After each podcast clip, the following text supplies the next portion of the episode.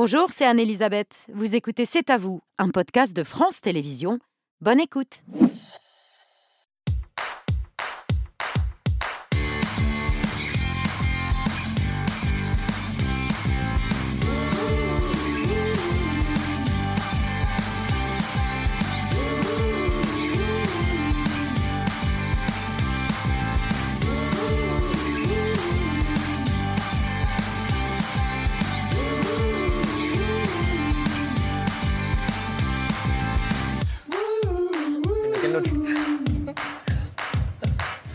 Bonsoir, c'est à vous en direct jusqu'à 21h pour toute l'actualité de ce mercredi 4 octobre avec toute l'équipe Émilie, Pierre, Patrick, Mohamed et Laurent. Salut à tous les cinq. Bonsoir, Émilie, votre choix de l'actu ce soir Les punaises de lit qui sont devenues un problème de santé publique. Le gouvernement s'en empare, veut rassurer. Vendredi, il y aura une réunion interministérielle pour apporter des réponses aux Français. Mais déjà, le ministre des Transports euh, a reçu euh, les opérateurs des, des transports ce midi et ils vont devoir faire des rapports punaises de lit tous les trimestres. Bonsoir Clément Beaune. Bonsoir. Merci d'avoir accepté notre invitation pour parler de ce débat surprise de la rentrée. Oui. Vous vous y attendiez à parler autant des punaises de lit? Non, mais c'est important. Et donc, il faut savoir aussi euh, répondre à ce qui est une inquiétude, sans tomber non plus dans, Dans la psychose. la psychose. Mohamed, votre story ce soir Le désespoir, la colère des, des pompiers à Perpignan qui doivent attendre 36 heures euh, parfois pour euh, une prise en charge de patients. Et à Carré, l'hôpital de nuit a complètement fermé. C'est euh, la story du jour. Jean-Pierre Elkabach est mort à 86 ans après plus de 60 ans de carrière, d'interviews choc, de questions choc, de coups. euh, aussi, on va revenir sur quelques-uns de ses faits d'armes parce que ça a été un grand homme de radio et de télévision en trois images. 20 ans au moins d'interview politique sur Europe 1 où il a été le compagnon de route de Catherine Ney qui sera dans un instant sur notre plateau. Lorrain dans le 5 sur 5 Carla Bruni, qui révèle avoir eu un cancer il y a 4 ans. Euh, elle implore les femmes de faire leur mammographie chaque année. Ça lui a sauvé la vie, ça a même sauvé son sein gauche. Elle s'exprime aujourd'hui euh, en ce début d'Octobre Rose, euh, mois de lutte. Octobre Rose, c'est le ruban Ouais, que vous portez, euh, Clément Beaune, sur votre veste de costume. Pierre, votre œil ce soir. Un livre sort aujourd'hui consacré au photographe Don McCulling, considéré comme l'un des plus grands reporters de guerre du Vietnam au Biafra. Il a couvert toutes les, grèves, les guerres les plus cruelles. Euh, on on l'entendra tout à l'heure et on regardera un certain nombre de ses clichés chocs. C'est un œil que vous ferez devant l'œil avisé de Ken Loach, ce géant Britannique également, oui. du cinéma social britannique qui a présenté à Cannes en mai dernier son 35e film, The Old Oak. Le vieux chêne, c'est le nom d'un pub en Angleterre. Et il sera notre invité, ça sort le 25 octobre en salle. On est très heureux de l'avoir ce soir avec nous. On refera aussi euh, la vie d'Eve Ruggieri qui publie son autogra- autobiographie avec euh, un titre plein d'humour au cas où je mourrais. Et puis on dansera avec le chorégraphe Léo Walk euh, qui est de retour sur scène à la salle Playel au mois d'octobre prochain. Tout ça autour du dîner préparé par Clément Verja qui est en cuisine avec Bertrand Chameroy. Salut à tous les deux. Votre attention s'il vous plaît, le menu du soir numéro 4807 est annoncé avec un retard de 5 secondes. Au menu du soir, chef.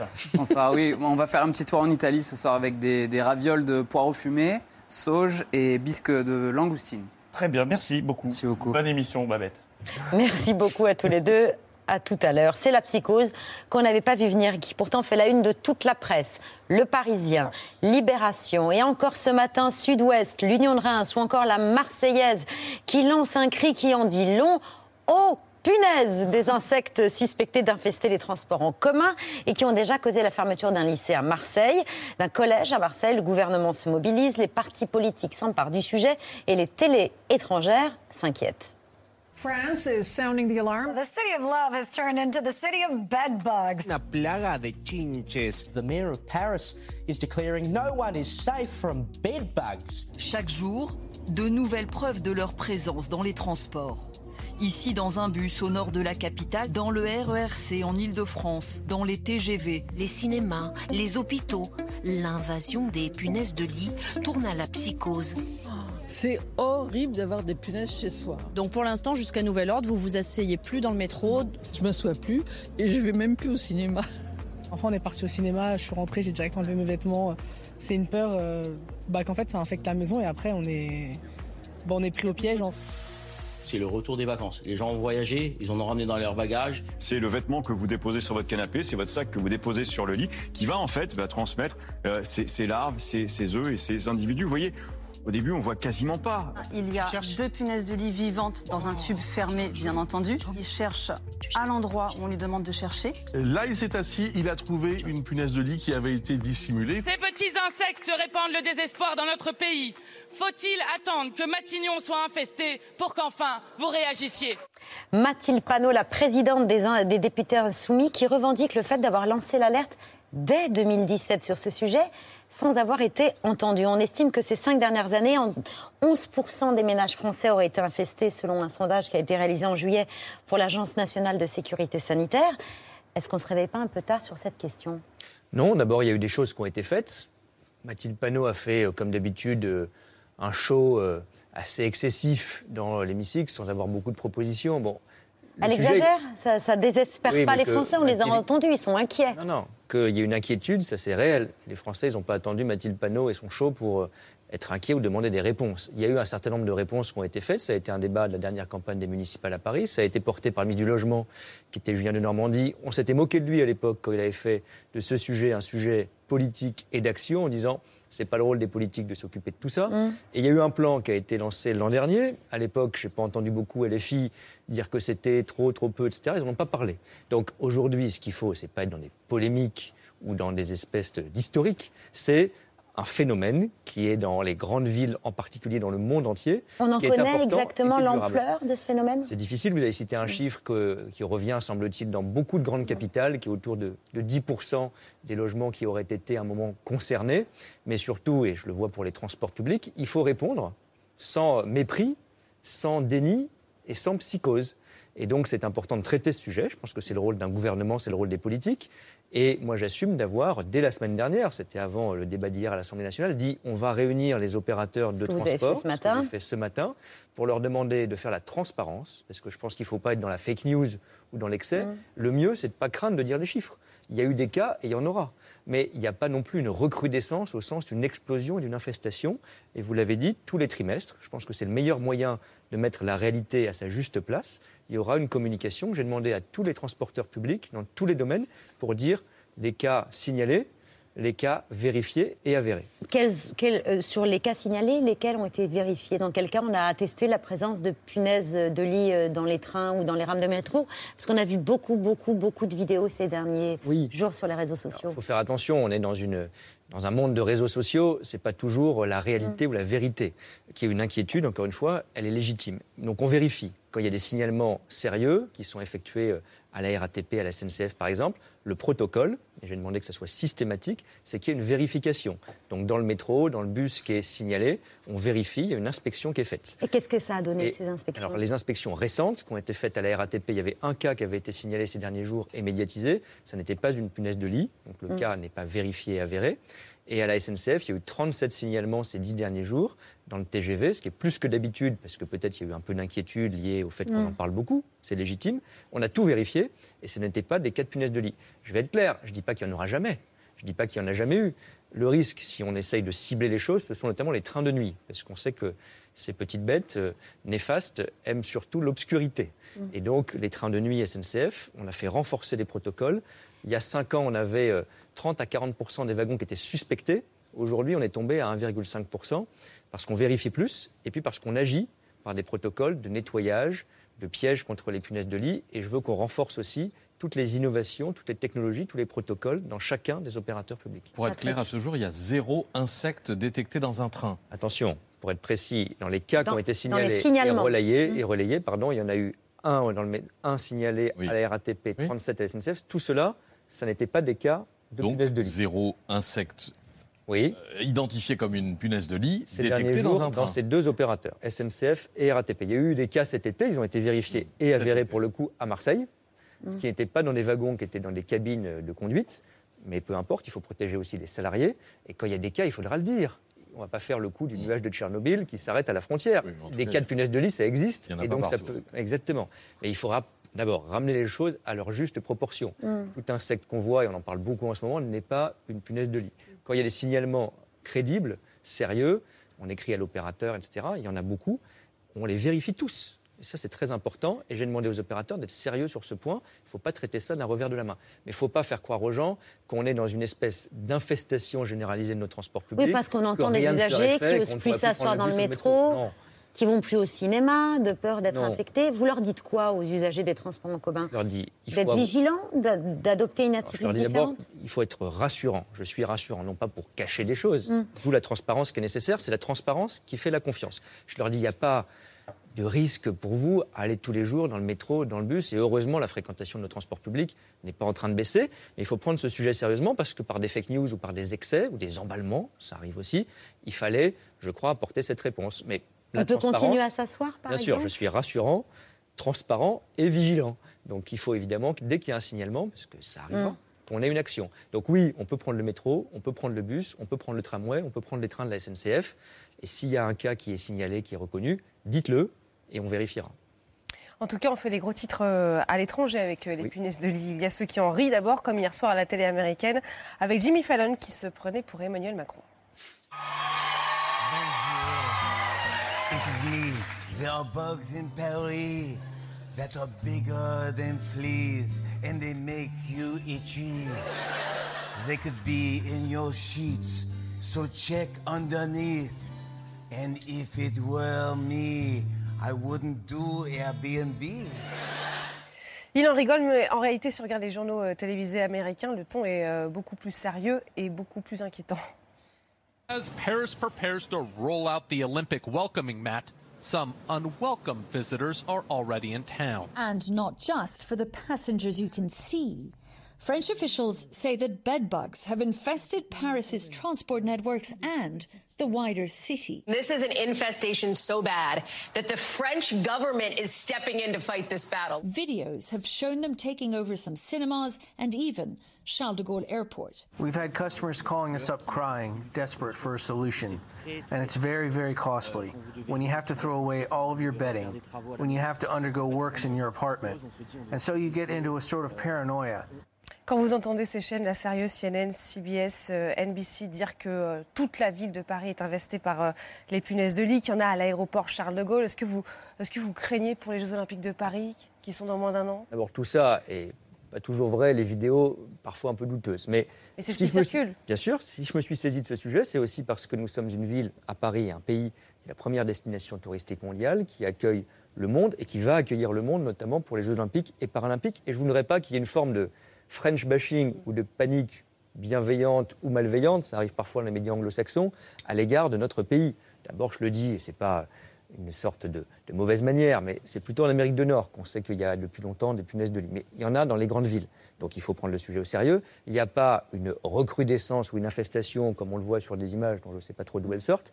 Mais je me suis aussi exprimé d'ailleurs aujourd'hui même dans les médias internationaux, parce que euh, je suis un des acteurs de la préparation de ces Jeux olympiques et paralympiques sur les transports. On veut en plus faire des JO qui soient totalement en transport public, donc on fait plein d'investissements. Et on veut aussi que ça ne soit pas gâché par ce genre de mauvaise publicité. Donc on prend le sujet au sérieux. Sérieux, ça veut dire pas de panique, pas de fake news, une action résolue. Et je le dis, avant les JO, on fera une sorte de grand nettoyage de printemps, en plus de tout ce qu'on fait aujourd'hui, pour que nos transports publics, notamment en Ile-de-France, soient traités, les rames de métro, un grand bus. nettoyage de Ah, printemps. Il y a des protocoles aujourd'hui qui existent. Par exemple, la SNCF, c'est tous les 60 jours que tous les trains sont nettoyés, inspectés et nettoyés. Et on fera une opération un peu extraordinaire avant les Jeux Olympiques pour vérifier et nettoyer encore plus. Oui, mais alors pour tuer les punaises de lit, il faut y aller. Hein. euh, Bien vous n'allez mais- pas les congeler, les wagons de train. Non, mais vous savez. lan- au lance-flamme, c'est pas. Non, je vous Non, mais c'est rassure. c'est- difficile Non, mais c'est déjà fait, je vous rassure. Il y a des protocoles qui existent et il y a des technologies qui se sont améliorées ces dernières années. Euh, les produits euh, qui sont utilisés, ce sont des insecticides, ce sont des pièges. Heureusement, pas là où il y a les passagers, je vous rassure, et des gels contre ces insectes. Et le protocole aujourd'hui appliqué pour la SNCF, c'est tous les 60 jours un nettoyage contre les punaises de lit et d'autres types d'insectes. Heureusement qu'on le fait. On l'a renforcé ces dernières années et j'ai demandé à chaque opérateur de renforcer la détection, qui se fait souvent par des chiens anti-punaises, on l'a vu sur euh, votre Mm. reportage, et par des produits de traitement. Et je vais réunir aussi d'ici la fin du mois au ministère une sorte de conférence des solutions, les entreprises, parce qu'il y a de plus en plus d'innovation, puisque c'est un phénomène qui connaît euh, beaucoup euh, de cas. C'est un phénomène qui, fait, l'objet de beaucoup d'innovation. Et donc, on va aussi permettre aux opérateurs de transport d'échanger les bonnes pratiques et les bons protocoles entre eux et d'avoir des entreprises, des prestataires qui sont aussi encore plus efficaces. La question qui court les conversations, vous l'entendez, vous en avez parlé tout à l'heure, c'est pourquoi ça nous arrive? Qu'est-ce qui fait que ça nous tombe dessus? Aussi massivement À qui la faute? Euh, Bon, on a entendu tout à l'heure Mathilde Panot pour qui euh, c'est plutôt la faute du gouvernement. Pour le LR, euh, Olivier Marlex, président du groupe LR à l'Assemblée nationale, il y a d'autres coupables potentiels. Inacceptable dans notre pays de voir euh, réapparaître, pulluler euh, des punaises de lit. Si la question que vous me posez, c'est de savoir si, euh, si est-ce que la situation euh, de camps de réfugiés de migrants et du parcours des migrants peut avoir un lien et poser des questions sanitaires, voilà, je pense qu'il ne faut pas être tartuffe. Oui, il y a un sujet. On a aujourd'hui des questions sanitaires qui se posent avec du fait des- du, parcours des migrants, du fait de, la précarité dans laquelle ils sont dans leur, dans leur parcours. Réaction C'est typiquement contre ce genre de bêtises absolues qu'il faut se battre, en mettant les choses dans la vérité, les faits, la science. Bon. Euh, Ce sujet, il est caricatural de notre débat public parfois aujourd'hui. C'est-à-dire que l'extrême gauche dit c'est la faute du gouvernement, l'extrême droite dit c'est la faute de l'étranger et des migrants, disons les choses, on l'a vu dans certaines émissions. Et malheureusement, la droite court après l'extrême droite sur ce sujet comme sur d'autres. Je trouve ça triste et surtout faux. Donc il faut prendre ce sujet au sérieux parce qu'il ne faut pas mépriser les sujets du quotidien et que c'est une réalité qu'on a parfois tous connue ou notre entourage. C'est un sujet sur lequel il faut apporter des réponses et des actions, de la transparence, mais pas tomber, et je crois qu'on en est les garants quand on est au gouvernement, de cette raison et de cette rationalité dans une espèce de délire, d'excès, de stigmatisation insupportable. Je n'irai pas jusqu'à dire qu'il y a quelque chose, euh, malheur est bon, mais on découvre ces jours-ci la sexualité galopante de ces ça. insectes. Jusqu'à 200 rapports par jour, chapeau l'artiste. Et c'est pas tout, c'est ce que nous a appris ce matin Bernard Werber, l'écrivain, dans sa chronique de France Culture. Les des lits sont pourvus d'un pénis perforateur. Il s'agit d'une sorte de longue corne pointue. Au moyen de cet outil, semblable à une seringue, ils percent les carapaces de leurs partenaires et injectent leurs spermatozoïdes. Ils peuvent percer dans le dos, dans le ventre, dans les pattes et même directement dans le cœur de leur partenaire. Si les mâles punaises de lit avaient une taille humaine, ils expédieraient à chaque éjaculation 30 litres de sperme. À force de se faire perforer n'importe où par les mâles indélicats, les femelles se sont mises à évoluer de manière étrange. Elles naissent directement avec ce que les scientifiques prenaient au début pour des taches dans leur dos et qui se sont avérés être des petits vagins secondaires reliés à leur vagin principal. On va dire qu'il faut juste accélérer l'urgence, quoi, parce que c'est... Oui, là, on ne sait pas trop quoi répondre à cette chronique. C'est vrai, euh, c'est intéressant, c'est assez édifiant, mais en tout cas, on va continuer à traiter le problème. Vous avez annoncé le 26 septembre dernier que plusieurs projets autoroutiers et rou- et routiers seront arrêtés, mais que celui très controversé de l'A69 entre Toulouse et Castres sera bien construit. Aujourd'hui, l'hebdomadaire l'Obs a publié une tribune de 1500 scientifiques, dont plusieurs auteurs du GIEC, qui appellent Emmanuel Macron à renoncer à ce projet. Sur le thème Rien ne justifie la construction de cette autoroute. Ce serait un projet socialement injuste car, car l'A69 serait la deuxième autoroute la plus chère de France. Ces nouvelles protestations n'y changeront rien. Le projet va aller jusqu'au bout? Mais c'est un sujet intéressant parce que c'est un sujet écologique, c'est un sujet démocratique aussi. Il y a eu euh, des décisions qui ont été prises. Peut-être que les temps de décision sur nos projets, qu'ils soient routiers, ou autoroutiers ou ferroviaires, sont trop longs, mais il y a eu des décisions, on va revenir sur toutes, il y a eu des recours devant la justice. Et donc ces décisions démocratiques et ces recours juridiques, il y en a encore un qui est en cours, mais qui n'est pas suspensif, donc on applique les mêmes règles à tous les projets, fait que ce projet, par euh, les élus locaux, par l'État, a été décidé il y a déjà même longtemps, les travaux ont commencé. Donc vous voyez que je respecte parfaitement les avis, les protestations, les opinions différentes de celles du gouvernement sur ce sujet, mais on ne peut pas avoir comme critère de décision des tribunes ou des actions aussi sincères soient-elles quand des décisions démocratiques et des recours juridiques En gros, vous leur dites, il est trop tard, quoi. Et c'est pas... Alors, sur le fond, par ailleurs, on ne va pas rentrer dans tout le détail du projet, je pense qu'il a un certain nombre d'apports pour désenclaver un territoire. Mais on doit reposer, c'est ça que je retiens de cette tribune, de ces débats écologiques, on doit reposer des questions sur nos grands projets routiers et autoroutiers. On est en train de signer des contrats avec toutes les régions de France pour financer les infrastructures de transport. On réduit énormément l'argent qu'on met sur la route pour le mettre sur le train, le ferroviaire, les transports publics dont on parlait. On va arrêter, pour la première fois dans ce pays, des travaux, des études plus exactement, sur des projets autoroutiers qu'on ne lancera pas parce que les temps ont changé en effet. Celui-ci est décidé et avancé, d'autres moins. Et donc on prendra ces décisions courageuses et difficiles en proposant évidemment à chaque territoire d'autres solutions, notamment de transport par le train. Donc évidemment, il faut changer les choses.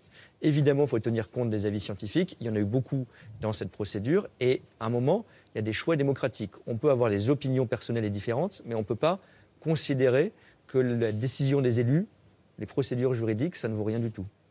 Vous restez avec nous, Clément Beaune, notamment pour évoquer un monstre sacré du journalisme, mot choisi par Emmanuel Macron pour rendre hommage à Jean-Pierre Elkabbach, dont on a appris hier la disparition à 86 ans, celui qui a marqué de son empreinte toute une génération de responsables politiques, dont Nicolas Sarkozy, qui a rappelé à quel point jeune élu, il avait tant espéré d'être invité à son micro sur Europe 1, mais aussi François Hollande, Jean-Louis Debré, ou encore ses confrères Patrice et Alain Duhamel, qui ne cachaient pas ce matin leur émotion. Il était souvent insistant, il était souvent irritant, mais euh, il concevait son, son métier ainsi. Il avait une telle connaissance de la vie politique que vous ne pouviez pas raconter n'importe quoi. Il était tel bonbon, lui, qu'on euh, ne pouvait pas être médiocre. Et c'est pour ça qu'il a obtenu autant de, de confidences et de scoops de, de, de tous les grands euh, dirigeants politiques. Quand Nicole euh, m'a envoyé un SMS pour me dire que c'était fini, je me suis senti un peu mort aussi. Bonsoir Catherine Ney. Bonsoir. Journaliste, chroniqueuse politique à Europe 1, là où Jean-Pierre Elkabbach a été intervieweur, politique pendant euh, plus de 20 ans. Votre confrère, ami et compagnon de route, cette pluie d'hommage, elle ne vous étonne pas? Euh, ça ne m'étonne pas et je pense qu'il doit être euh, heureux là où il est. Euh, parce que c'est vrai que c'est quelqu'un qui euh, a beaucoup marqué son époque, il fait partie de notre histoire. Quoi. Je veux dire, il a commencé à, par suivre le général de Gaulle, enfin ses premiers reportages, et puis il a été présent euh, tout le temps. Je veux dire, euh, et je pense que pour Rambobina, votre émission, Alina, c'est un, il a fourni des trésors pour la mémoire collective. Donc euh, il faut lui rendre grâce de tout ce qu'il a pu faire, parce que moi, pour moi, c'est quelqu'un, vous voyez, qui a fait du travail la valeur cardinale de sa vie. Il travaillait tout le temps. Voilà. C'est quelqu'un, on se disait, mais est-ce qu'il y a un moment où il rêve ou le small talk, on peut parler Non, jamais, vous voyez. C'est-à-dire qu'il était toujours à l'affût de l'idée de chercher qui il pourrait interviewer. C'était une quête permanente et, et euh, il passait des coups de fil. À Et 3 heures du matin. À 3 heures du matin, n'importe quand. Et alors, euh, de temps en temps, euh, il m'appelait, viens me voir. Et alors, j'arrivais, il était caché par des montagnes de livres, avec ses, ses petits papiers partout. Et il me disait, quoi de neuf Vous voyez, avec cette, euh, cette voix inimitable, c'est-à-dire un peu forte comme ça et un peu nasillarde, vous voyez. Les trésors qu'il a laissés à l'INA, ben, on va en voir quelques-uns dans l'édito de Patrick Cohen.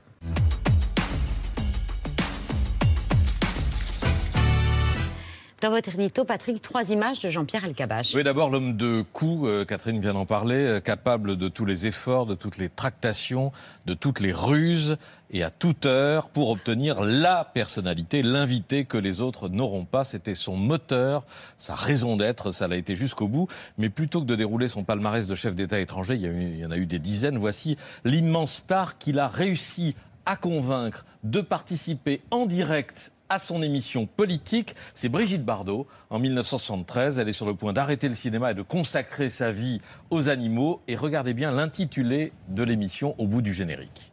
Brigitte Bardot, vous avez accepté, au même titre que messieurs Giscard d'Estaing, Mitterrand et Marché, les règles du jeu de cette émission actuelle. C'est d'ailleurs la première fois, je dois le souligner, en 21 ans de carrière, que vous répondez dans de telles conditions. Est-ce que, malgré votre expérience, vous avez un peu le trac ce soir? J'ai pas un peu le trac, j'ai beaucoup le trac. Mais je trouve ça formidablement intéressant. Bardot, femme ou mythe Vous avez vu l'intitulé, c'était donc le titre. En tout cas, l'émission exceptionnelle fut la dernière de Bardot, actrice. Deuxième image, Jean-Pierre Elkabbach et Nicole Avril. La jolie femme euh, romancière à succès que Jean-Pierre Elkabbach fit descendre du bus 92 au sortir de la rue Cognac-Jet, simplement en lui faisant signe de la rejoindre il y a exactement 51 ans. J'avais invité le couple il y a quelques mois dans Rambobina sur LCB pour euh, revoir leur reportage en Inde qui a scellé, euh, qui a consolidé leur, leur union et évoquer ce livre qu'ils ont écrit ensemble, euh, Taisez-vous Elkabbach, après son, son éviction de la télé en 81. m'avait interrogé d'une manière tellement dure, Nicole, et tellement vrai, que c'est vrai, c'est vrai. Non, Il y a eu quelques années après un livre qui est sorti sur moi, et les- contre moi, contre moi, et euh, le, le type qui l'avait écrit disait même sa femme le critique, et il citait les phrases de Nicole. Alors bon, Jean-Pierre Elkabbach qui était heureux, vraiment très heureux de, de se faire cette émission aux côtés de sa femme Nicole. Taisez-vous Elkabbach, ça fait partie de la légende. Oui, on sait que la phrase n'a jamais été prononcée telle qu'elle par Georges Marchais. Elle a deux inventeurs en réalité. Thierry Leluron, qui a ainsi ramassé euh, euh, pour des sketchs les rebuffades du leader communiste, et un éditeur, Henri Flammarion, petit-fils du fondateur. C'est lui qui a insisté pour ce titre choc. El Kabash, qui avait lu euh, René Girard, tenait plutôt pour euh, la victime ou le bouc émissaire, mais Flammarion a eu le dernier mot. Et c'est ainsi que la formule est passée à la postérité. Le bouc émissaire à cause de l'élection de François Mitterrand le 10 mai 81. Et de son limogeage d'Antenne 2 un mois plus tard, là aussi légende ou réalité, la foule de la Bastille a-t-elle réellement conspué ceux qui venaient d'annoncer la victoire du socialiste? Moujotte au chiottes, El Kabash à la météo. Réponse la foule, non, mais des spectateurs qui venaient d'applaudir Guy Bedos à Bobino, oui, certainement, l'humoriste venait de baisser le rideau euh, en riant euh, du diamantaire Giscard d'Estaing et des journalistes de la télé. Comment voulez-vous qu'ils soient objectifs alors qu'ils savent que si Mitterrand passe, ils Ah. vont se retrouver à la météo? L'expression a résonné ensuite à la Bastille. Guy Bedos n'a pas demandé de droit d'auteur. François Mitterrand, pourtant, a vite tendu la main à Jean-Pierre Elkabbach. Le président socialiste trouvait sa disgrâce euh, injuste. Il l'a invité à l'Élysée avant de nouer euh, une relation singulière, un lien de confiance qui a débouché 13 ans plus tard sur une émission euh, interview unique, stupéfiante, où un vieux président euh, malade et en fin de mandat répond de son état de santé, euh, la mort est proche, on le voit sur son visage, de sa capacité à gouverner et de son parcours politique de jeunesse. Quand on est allé vers le studio, je l'ai porté. J'étais à gauche et à droite, Jacques Pilan. Nous l'avons porté au maquillage. Et il tenait à peine debout. Et là, il m'a dit, c'est une conversation d'homme à homme. Je suis plus président de la République. Posez-moi toutes les questions. Ne me ménagez pas. euh, Posez les questions les plus dures. Et moi, j'avais en face de moi quelqu'un qui tenait à, peine. Je me dis, comment je vais faire? Monsieur le Président, bonsoir. Il y a des moments exceptionnels, en voici un. C'est en effet la première fois qu'un président de la République en exercice accepte de parler de sa maladie et de son rôle dans une période qui reste encore euh, tabou de euh, notre histoire récente. Je peux dire que j'ignorais que ça allait être euh, la conversation la plus douloureuse et la plus bouleversante de ma vie. J'ignorais qu'elle deviendrait euh, historique et en tout cas qu'elle me marquerait autant. Extrait d'un rembobinat qui sera diffusé samedi à 14h sur euh, LCP, où il est question beaucoup de la mort qui approche dans l'émission euh, de Mitterrand. Jean-Pierre Elkabbach, hanté lui-même par la mort depuis la disparition brutale de son père euh, sous ses yeux à Oran, alors qu'il avait 12 ans. Le 3 octobre 1949, il l'a donc rejoint un autre 3 octobre. Cette, cette interview euh, extraordinaire, cette conversation qui, dit Jean-Pierre Elkabbach, l'a le plus ému. Il vous en avait parlé Vous l'aviez vu, évidemment Bah, Je l'avais vu. En, en tous les cas, il, euh, il m'en avait parlé avant et euh, il savait que ça serait quelque part euh, la grande œuvre de sa vie parce que c'était un testament et de François Mitterrand après euh, 14 ans de vie euh, à l'Élysée. C'était euh, c'était la, voilà, le, dernier mot de ce président malade qui avait un peu, dont la santé avait enténébré un peu le, le climat en France. Quoi. Euh, mais je trouvais que ce- cette interview d'homme à homme, euh, je, je sentais quand même euh, Jean-Pierre euh, très, très ému, très, euh, parce que euh, il avait bien sûr envie de lui faire dire des choses sur Bousquet, sur, euh, sur cette période où d'ailleurs Mitterrand, si mes souvenirs sont exacts, l'avait un peu rembarré en disant Mm. vous n'avez pas connu l'époque. Et c'est vrai que vous- oui, enfin, je veux dire, non mais, euh, je veux dire, c'est vrai aussi. Je veux dire, pour les Français, le- le- le- la Shoah, l'Holocauste, euh, je veux Mm. dire, est devenu public que très tard. Je veux dire, ce qui est extraordinaire, regardez Madame Veil, euh, qui est ministre euh, de, de Giscard, n'a fait son outing, si j'ose dire, qu'en Mm. 79, C'est- avant c'est- les, vous voyez. Oui, C'était pas tant l'occupation qui était en question que ses relations Oui. avec Bousquet après la guerre. Émilie. Jean-Pierre Alcabache, qui a connu tous les présidents de la Ve République, il a interrogé tous les hommes politiques de première importance, Richard Nixon, Mandela, euh, Poutine, Margaret Thatcher. Euh, même s'il cherchait toujours à voir les plus grands, qu'il avait euh, Mm. cette fascination pour le pouvoir, il aimait aussi trouver les nouveaux talents, interroger les petits nouveaux. Ah oui, oui, oui. d'ailleurs, il fallait le voir. Euh, moi, j'ai une image de Jean-Pierre Alcabache dans la rédaction, vous voyez, l'hiver, où il, est, il avait toujours sa doudoune euh, sans manche, avec euh, remontée, parce qu'il avait toujours une angine. Enfin, il était fragile, enfin, il disait c'est l'asthme. Il racontait qu'il ne pouvait pas lire Proust, parce que Proust étant asthmatique, ça lui donnait de l'asthme. oui. Donc, mais il allait vers les jeunes, d'avoir et leur demandait, puis il cherchait quel était le journaliste qui pouvait, quoi de neuf, vous voyez, donc il demandait. Et il aimait, et il était content quand il voyait que l'un d'entre eux émergeait, serait un futur journaliste qui, euh, Mm. voilà, qui- que les fruits tiendraient. euh. Avant de devenir l'un des journalistes les plus célèbres euh, de France, il rêvait d'être comédien. Je crois bien qu'il a même pris des cours de comédie à son arrivée de rang en France. Et ses questions, d'ailleurs, elles étaient aussi théâtrales que percutantes. Enfin, vous voilà, la génération qui promet de parler sans langue de bois. Bienvenue pour votre première. Quelle couleur vous préférez pour le mur? Pour le mur, quel mur? Comment quel mur? Le mur sur lequel votre réforme territoriale va se fracasser. Bonjour Marine Le Pen. Bonjour. Vous n'avez pas honte? Pardon? Vous n'avez pas honte? Honte de quoi? Benoît Hamon, monsieur le candidat, bientôt vous allez obtenir la victoire que vous attendez depuis longtemps. Dites-moi laquelle, celle d'être président de la République, j'espère. La victoire de la droite. Pourquoi vous voulez que la droite Bah, gagne parce que vous êtes très actif pour réussir la défaite de votre camp. Oh, vous êtes en pleine forme ce matin. Ne laissons pas le monopole du renouvellement politique à la gauche. Pourquoi ça fonctionne pas alors avec vous? Et qu'est-ce qui vous dit, Jean-Pierre de Cabache? Qu'est-ce qui vous dit que ça ne va pas fonctionner? Clément Beaune, vous n'avez été questionné qu'une seule fois par Jean-Pierre Elkabach, je crois? Deux fois, je crois. Deux fois. Et Il y avait une question piège, euh, la- le mur, la couleur du mur, vous y avez eu droit? Je je- je m'inquiétais beaucoup que ça arrive. Il a été bienveillant, il ne l'a pas fait. Mais j'ai une petite anecdote sur lui. J'étais à l'époque même pas en politique, j'étais conseiller d'Emmanuel Macron. Et il m'avait contacté. J'étais très impressionné et très honoré. Il était venu me voir à mon bureau en plus, c'était très sympa. Et euh, alors que j'étais pas du tout un personnage public, il, ra- il me racontait ma vie, mon parcours. Il me connaissait mieux que ma mère. Je ne sais pas où il est allé chercher toutes ces informations. Mais ça dit quelque chose sur d'abord son ouverture et sa curiosité, et puis une forme de, de bienveillance exigeante, qui je crois était, je l'ai moins bien connu, mais tout au long de sa carrière de journaliste, sa marque de fabrique. Et de flair, alors. Il cultivait les jeunes pousses. Il voulait. Voilà. Un mot sur le mur, Patrick? Oui, parce que le- on entend la formule en boucle depuis hier soir et ça a fait rire tout le monde. Mm. Sauf qu'il n'y a pas eu de mur.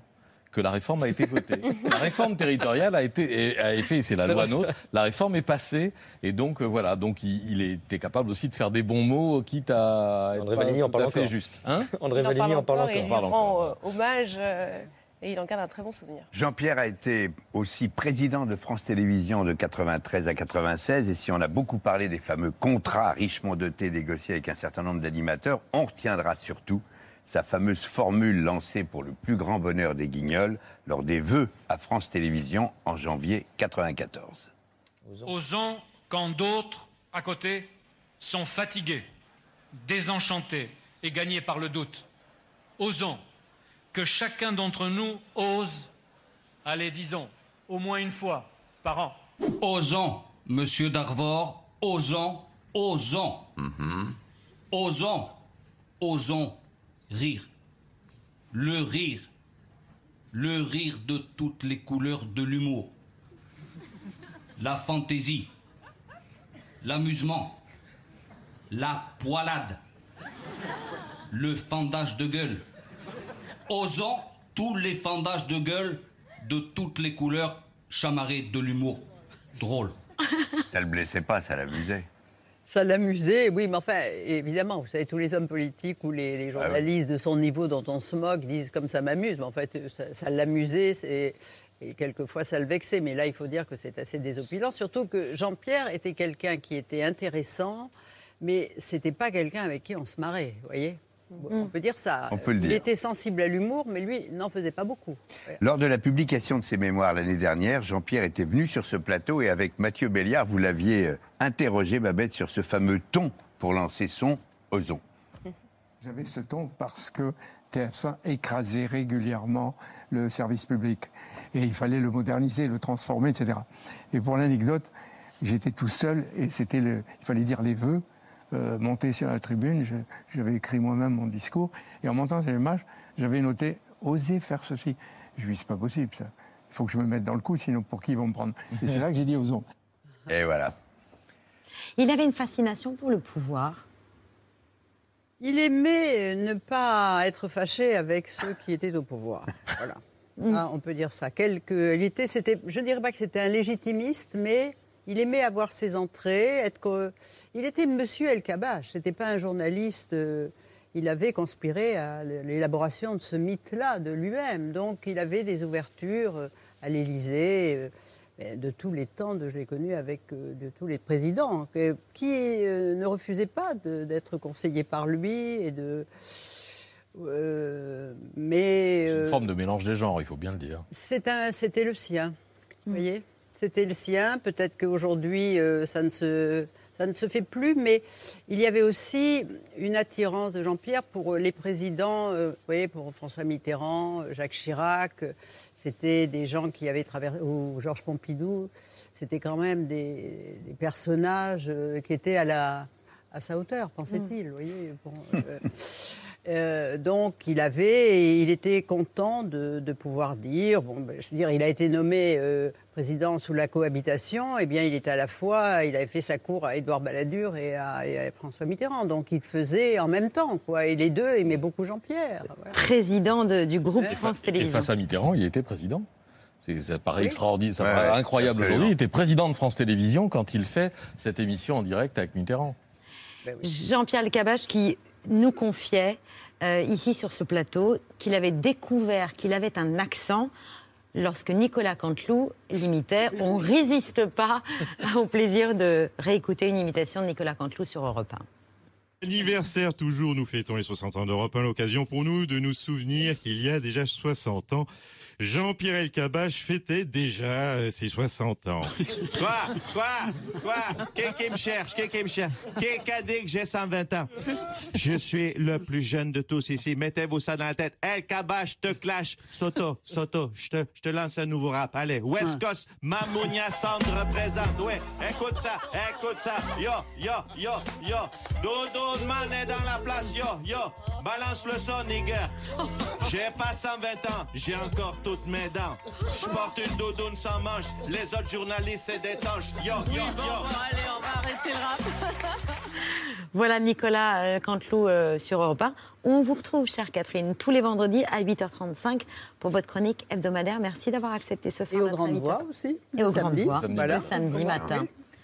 J'ai toujours une information incomplète. Oui, voilà, donc, euh, Ça, c'est ma marque de fabrique. la complétude. Merci beaucoup. Vous restez avec nous. C'est l'heure de la story de Mohamed Bouafsi.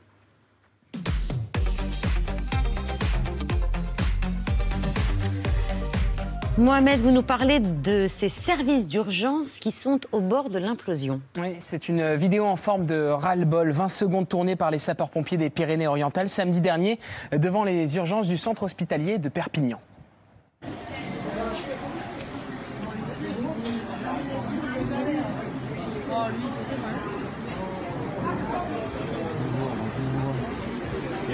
Tiens, tu vois, voilà le premier. Elle. Ah, voilà. Voilà, on en est là.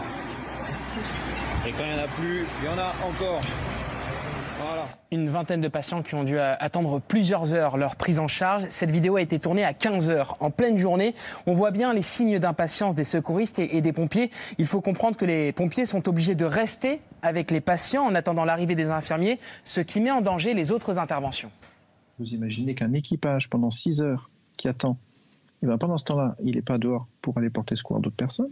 Donc on va chercher d'autres gens encore plus loin pour aller porter secours. Et vous imaginez bien que c'est une réaction en chaîne comme ça qui, est compliquée. Et naturellement, euh, les patients passent plus de temps parfois euh, sur le brancard de l'ambulance qu'ils vont passer euh, après être examinés. Et ça, effectivement, c'est choquant, mais c'est la conséquence de, l'effritement, pour pas dire l'effondrement, de l'offre de soins ambulatoires. Depuis euh, plusieurs années, les services médicaux alertent sur les délais de euh, régulation médicale à l'hôpital de Perpignan. Auprès du journal L'Indépendant, le médecin-chef des urgences a présenté ses excuses en ajoutant que c'était un épiphénomène, des propos qui agacent le secrétaire de l'Union CGT, Santé des Pyrénées-Orientales. c'est des scènes qui seraient inimaginables euh, il y a 20 ans. On n'aurait jamais pensé voir ça. Des files d'attente à l'hôpital de plus de 10 heures, voire 36 heures au maximum aux urgences de Perpignan. On l'avait déjà alerté cet été. Il y a déjà eu ce phénomène en février 2022 où là, euh, le SDIS avait mis des tentes sur le parking euh, des urgences de Perpignan pour justement éviter euh, d'avoir cette file d'attente à l'extérieur et d'avoir une prise en charge plus rapide. Donc c'est pas un épiphénomène, c'est quelque chose qui est récurrent. Coïncidence troublante. Au moment même du tournage de cette vidéo des pompiers à Perpignan, près d'un millier de personnes manifestaient pour réclamer la, modification euh, du fonctionnement des urgences de nuit de l'hôpital de Carré. Depuis cet été, la nuit, le service des urgences fonctionne avec une régulation. Après un appel préalable au 15, ces manifestants rappelaient le décès d'un bébé de 6 mois fin septembre qui n'avait pas pu être pris directement en charge aux urgences de Carré. Euh, C'est l'hôpital de Brest, à une heure de route, qui s'était occupé de ce bébé. Une catapulte a même été dressée aux gendarmes qui protégeaient samedi la préfecture.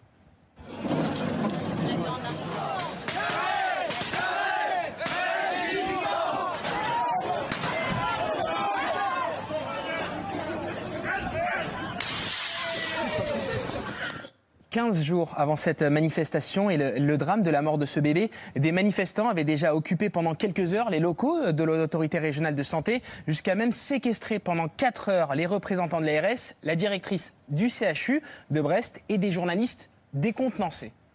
C'est une situation inédite que nous vivons ici depuis midi environ. Nous sommes littéralement bloqués dans une antenne de l'Agence régionale de santé de Quimper. Vous pouvez voir derrière moi un barrage de fortune qui, euh, que les manifestants ont fait pour empêcher l'accès au couloir. Des personnalités retenues pendant 4 heures à l'autorité régionale de santé de Brest. Clément Beaune, ses habitants de Carré, Perpignan, ils répètent tous la même chose. Nous payons les mêmes impôts que dans les grandes villes. Est-ce que c'est normal d'assister aujourd'hui à une offre de service public à double vitesse selon notre lieu d'habitation? Évidemment, ce genre de situation, c'est pas normal et c'est même inacceptable.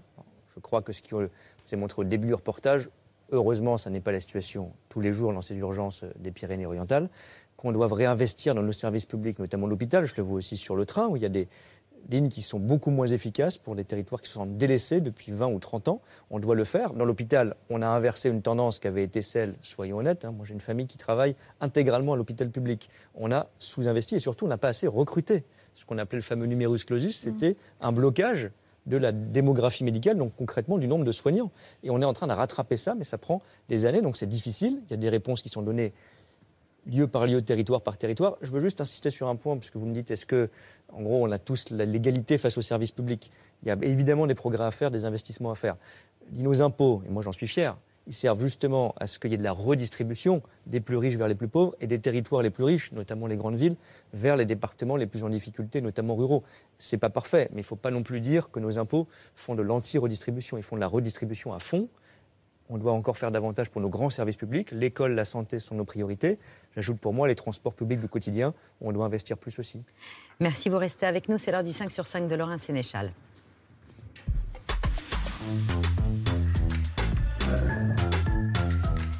Carla Bruni a pris la parole et révèle avoir eu un cancer. Oui, la chanteuse a publié une courte vidéo sur son compte Instagram. En l'occurrence, elle ne parle pas, mais déroule des affiches sur lesquelles il est écrit qu'elle a été diagnostiquée d'un cancer du sein il y a 4 ans.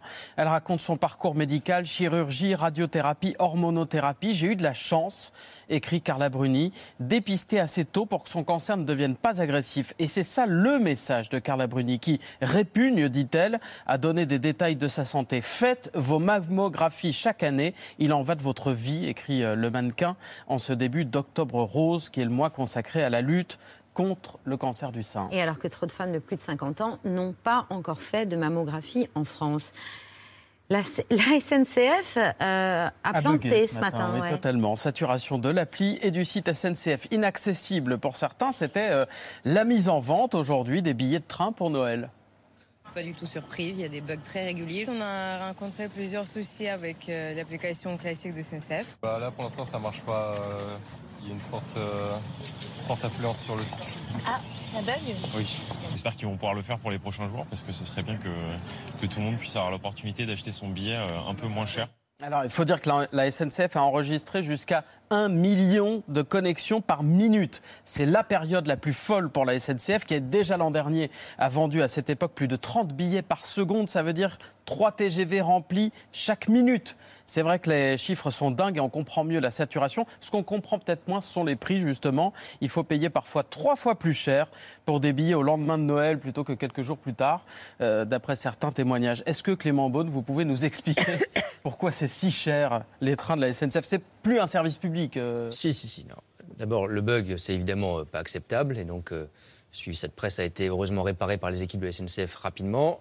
Il y a une bonne nouvelle, si je puis dire, derrière tout ça, c'est ce que vous avez dit, c'est qu'il y a 250% d'augmentation par rapport au nombre de personnes qui essaient de se connecter l'an dernier. Et Ouais. c'était déjà un record. Donc il y a un appétit pour le train. Le train, il est subventionné, pas le TGV, mais les trains, euh, les intercités, le métro, etc., à 80%. Ouais, On est pas le. TGV, vous le Non, c'est vrai. bien, ouais. Parce que ça renvoie à ce que disait tout à l'heure Mohamed de Boifsi aussi, c'est qu'on investit prioritairement, et on a raison, dans les trains type intercité, train de nuit, train du quotidien. Est-ce qu'on doit faire moins cher Pour faire court, oui. C'est aussi pour ça que j'ai lancé l'initiative de Passerail, qui doit permettre de voyager notamment ça, aux jeunes pas de pour les manière TGV, encore une fois. Non, c'est vrai, c'est pour tous les trains de nuit, les trains intercités, les trains du quotidien, les TER, qui sont quand même le mode de transport de la plupart des Français. Il puis peut pas y avoir des tarifs en fonction euh, des revenus Ou en Alors, fonction- ou pour les familles, par on exemple fait, on est le seul pays à le faire. On a une offre dite low cost, le Wigo, mais qui est à grande vitesse, qui apporte le même service de grande vitesse. C'est Ouais. important. On va les développer. Et puis, je vais vous dire, pour faire baisser les prix des trains, éviter ce qu'on a connu là, la saturation, c'est qu'il faut acheter des trains. Donc, il faut que la SNCF investisse. On leur donne les moyens. On a commandé 120 trains supplémentaires de TGV. Il y a eu des petits retards avec la Covid parce que les productions ont pris Mm. du retard. Ils arrivent à partir de la fin de l'année prochaine. Ça va aussi détendre les prix. Une toute dernière chose, aujourd'hui, l'Association française du rail publie une étude. Euh, c'est euh, une des pistes peut-être pour faire baisser les prix. Baisser en fait le prix du péage.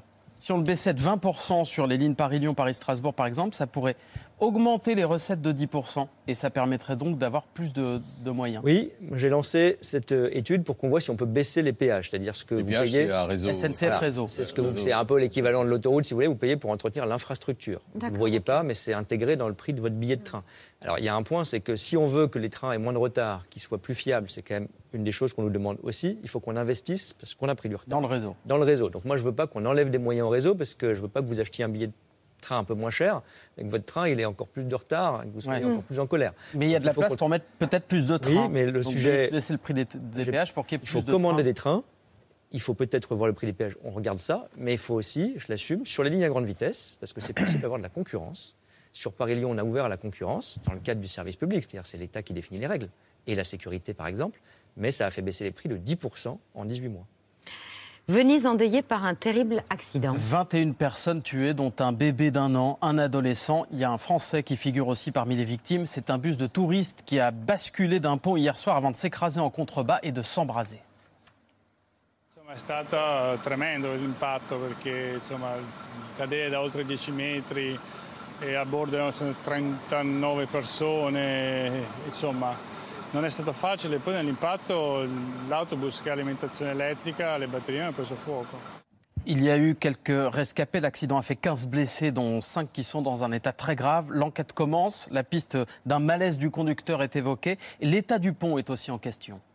che è in questo stato, che dicono manutenzione, hanno fatto così, però hanno cominciato da poco a fare la manutenzione, però la sicurezza là. Adesso ho notato che ci sono dei pezzi di guarderai arrugginiti, staccati. À Venise, les drapeaux des bâtiments officiels ont été mis en berne. Le Sénat italien a respecté une minute de silence. Le président Emmanuel Macron a réagi. Il a dit sa solidarité au peuple italien, aux familles et aux proches des victimes de ce terrible drame. Vous vous joignez, j'imagine, à... Bien sûr, j'ai eu euh, hier soir au téléphone mon homologue italien, le ministre des Transports, juste après la nouvelle. C'est toujours l'angoisse qu'on a le plus dans le monde des transports, ce genre d'accident où il y avait des jeunes, euh, Des et des enfants. moins jeunes, mais les enfants, c'est encore. Ce bébé d'un an notamment. ouais. Donc, euh, je n'ai pas la réponse. Il faut que l'enquête se fasse et on prêtera assistance si l'Italie le souhaite. Mais euh, c'est la question des infrastructures, des règles de sécurité sur la route. Donc, c'est une incitation à la vigilance aussi. Un impressionnant incendie à HEC. Oui, avec euh, cette prestigieuse école de commerce qui était en flammes hier soir. Image très impressionnante. Le campus de Jouan-Josas dans les Yvelines. Regardez. Une conférence de Jacques Attali a même dû être interrompue. Alors, vous allez voir le, le jeune homme qui interrompt. Il n'est pas pressé, manifestement. Euh, il y a un très gros incendie. Euh, ce serait peut-être plus prudent de d'arrêter la conférence et de, commencer à sortir. Ouais, c'est peut-être plus prudent, effectivement. On n'était pas juste à Non, côté non, c'est de l'incendie. hein. Le campus est assez vous avez grand. le début des fumées à côté. Mais quand même, hein, on ne connaît pas encore les causes de cet incendie qui n'a pas fait de victimes. Il a détruit un amphithéâtre euh, important sur euh, le site euh, du campus d'HEC qui ferme en grande partie. Ça veut dire que 2500 élèves vont faire cours à distance, comme au temps du Covid. Et à Marseille, c'est toute une fac qui ferme à cause des dealers. Ça fait des mois que leur université d'Aix-Marseille alerte sur la dangerosité du quartier où est implantée cette fac. C'est à deux pas du Vieux-Port. Il s'agit pour les personnels, pour euh, les enseignants, pour notre communauté, eh bien, de dénoncer les conditions d'insalubrité et d'insécurité euh, euh, autour de la faculté. Ces conditions, on les connaît, mais les enseignants, les personnels ont choisi eh bien, de signifier leur, leur mécontentement par ce biais. Voilà, opération coup de poing en quelque sorte. Retour à distance là aussi pour 1500 étudiants du site Colbert. Eux aussi n'en peuvent plus de la présence de ces dealers le jour et la nuit même. Bah, c'est vrai que le soir, ça commence à être assez compliqué, surtout quand on arrive vers les 17h, voire 18h, on voit euh, des guetteurs qui se posent, qui attendent directement à des points de deal, etc. En tant qu'étudiant, sortir, même si l'arrêt de métro euh, n'est pas loin, je comprends, je me sens pas spécialement à l'aise dans cet endroit. On entend les cris de guetteurs en plein cours, euh, des guetteurs, des vendeurs, des descentes de police. C'est pas un environnement hyper positif pour les études, on va dire. La préfète de police des Bouches-du-Rhône a réuni tout à l'heure le président de l'université, des représentants de la mairie. Il est hors de question de céder, déclare déjà la, la préfecture de police qui promet d'intensifier les euh, opérations des forces de l'ordre sur place. C'était la fête hier à Lens. Oui, la victoire pour le retour de l'élite du football au stade Bollard. Avec l'hymne de la Ligue des Champions qui retentit à Lens pour la première fois depuis 21 ans. Et à la fin, bah, c'est Lens qui a gagné. Les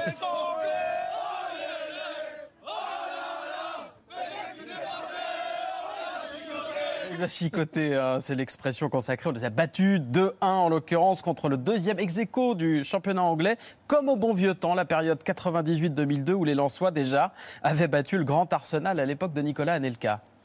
C'est historique. C'est historique, ouais. C'est tout Arsenal, simplement. euh, Avec les larmes aux yeux, des frissons, je m'attendais pas du tout euh, à, à ce score. Et c'est- c'est l'ambiance, je m'y attendais, mais euh, je m'attendais pas du tout à ce qui s'est passé ce soir. quoi. C'était hallucinant. C'est un petit public, mais avec un énorme cœur, et, et c'est ça, c'est Lens. Lens, on était il y a trois ans, et là, Ligue des Champions. Et puisqu'on parle de football, tiens, sachez que la Coupe du Monde 2030 sera organisée conjointement en Amérique du Sud, en Europe et en Afrique. Je ne vous parle pas de l'empreinte carbone de cette future compétition. Ah oui, donc c'est dingue.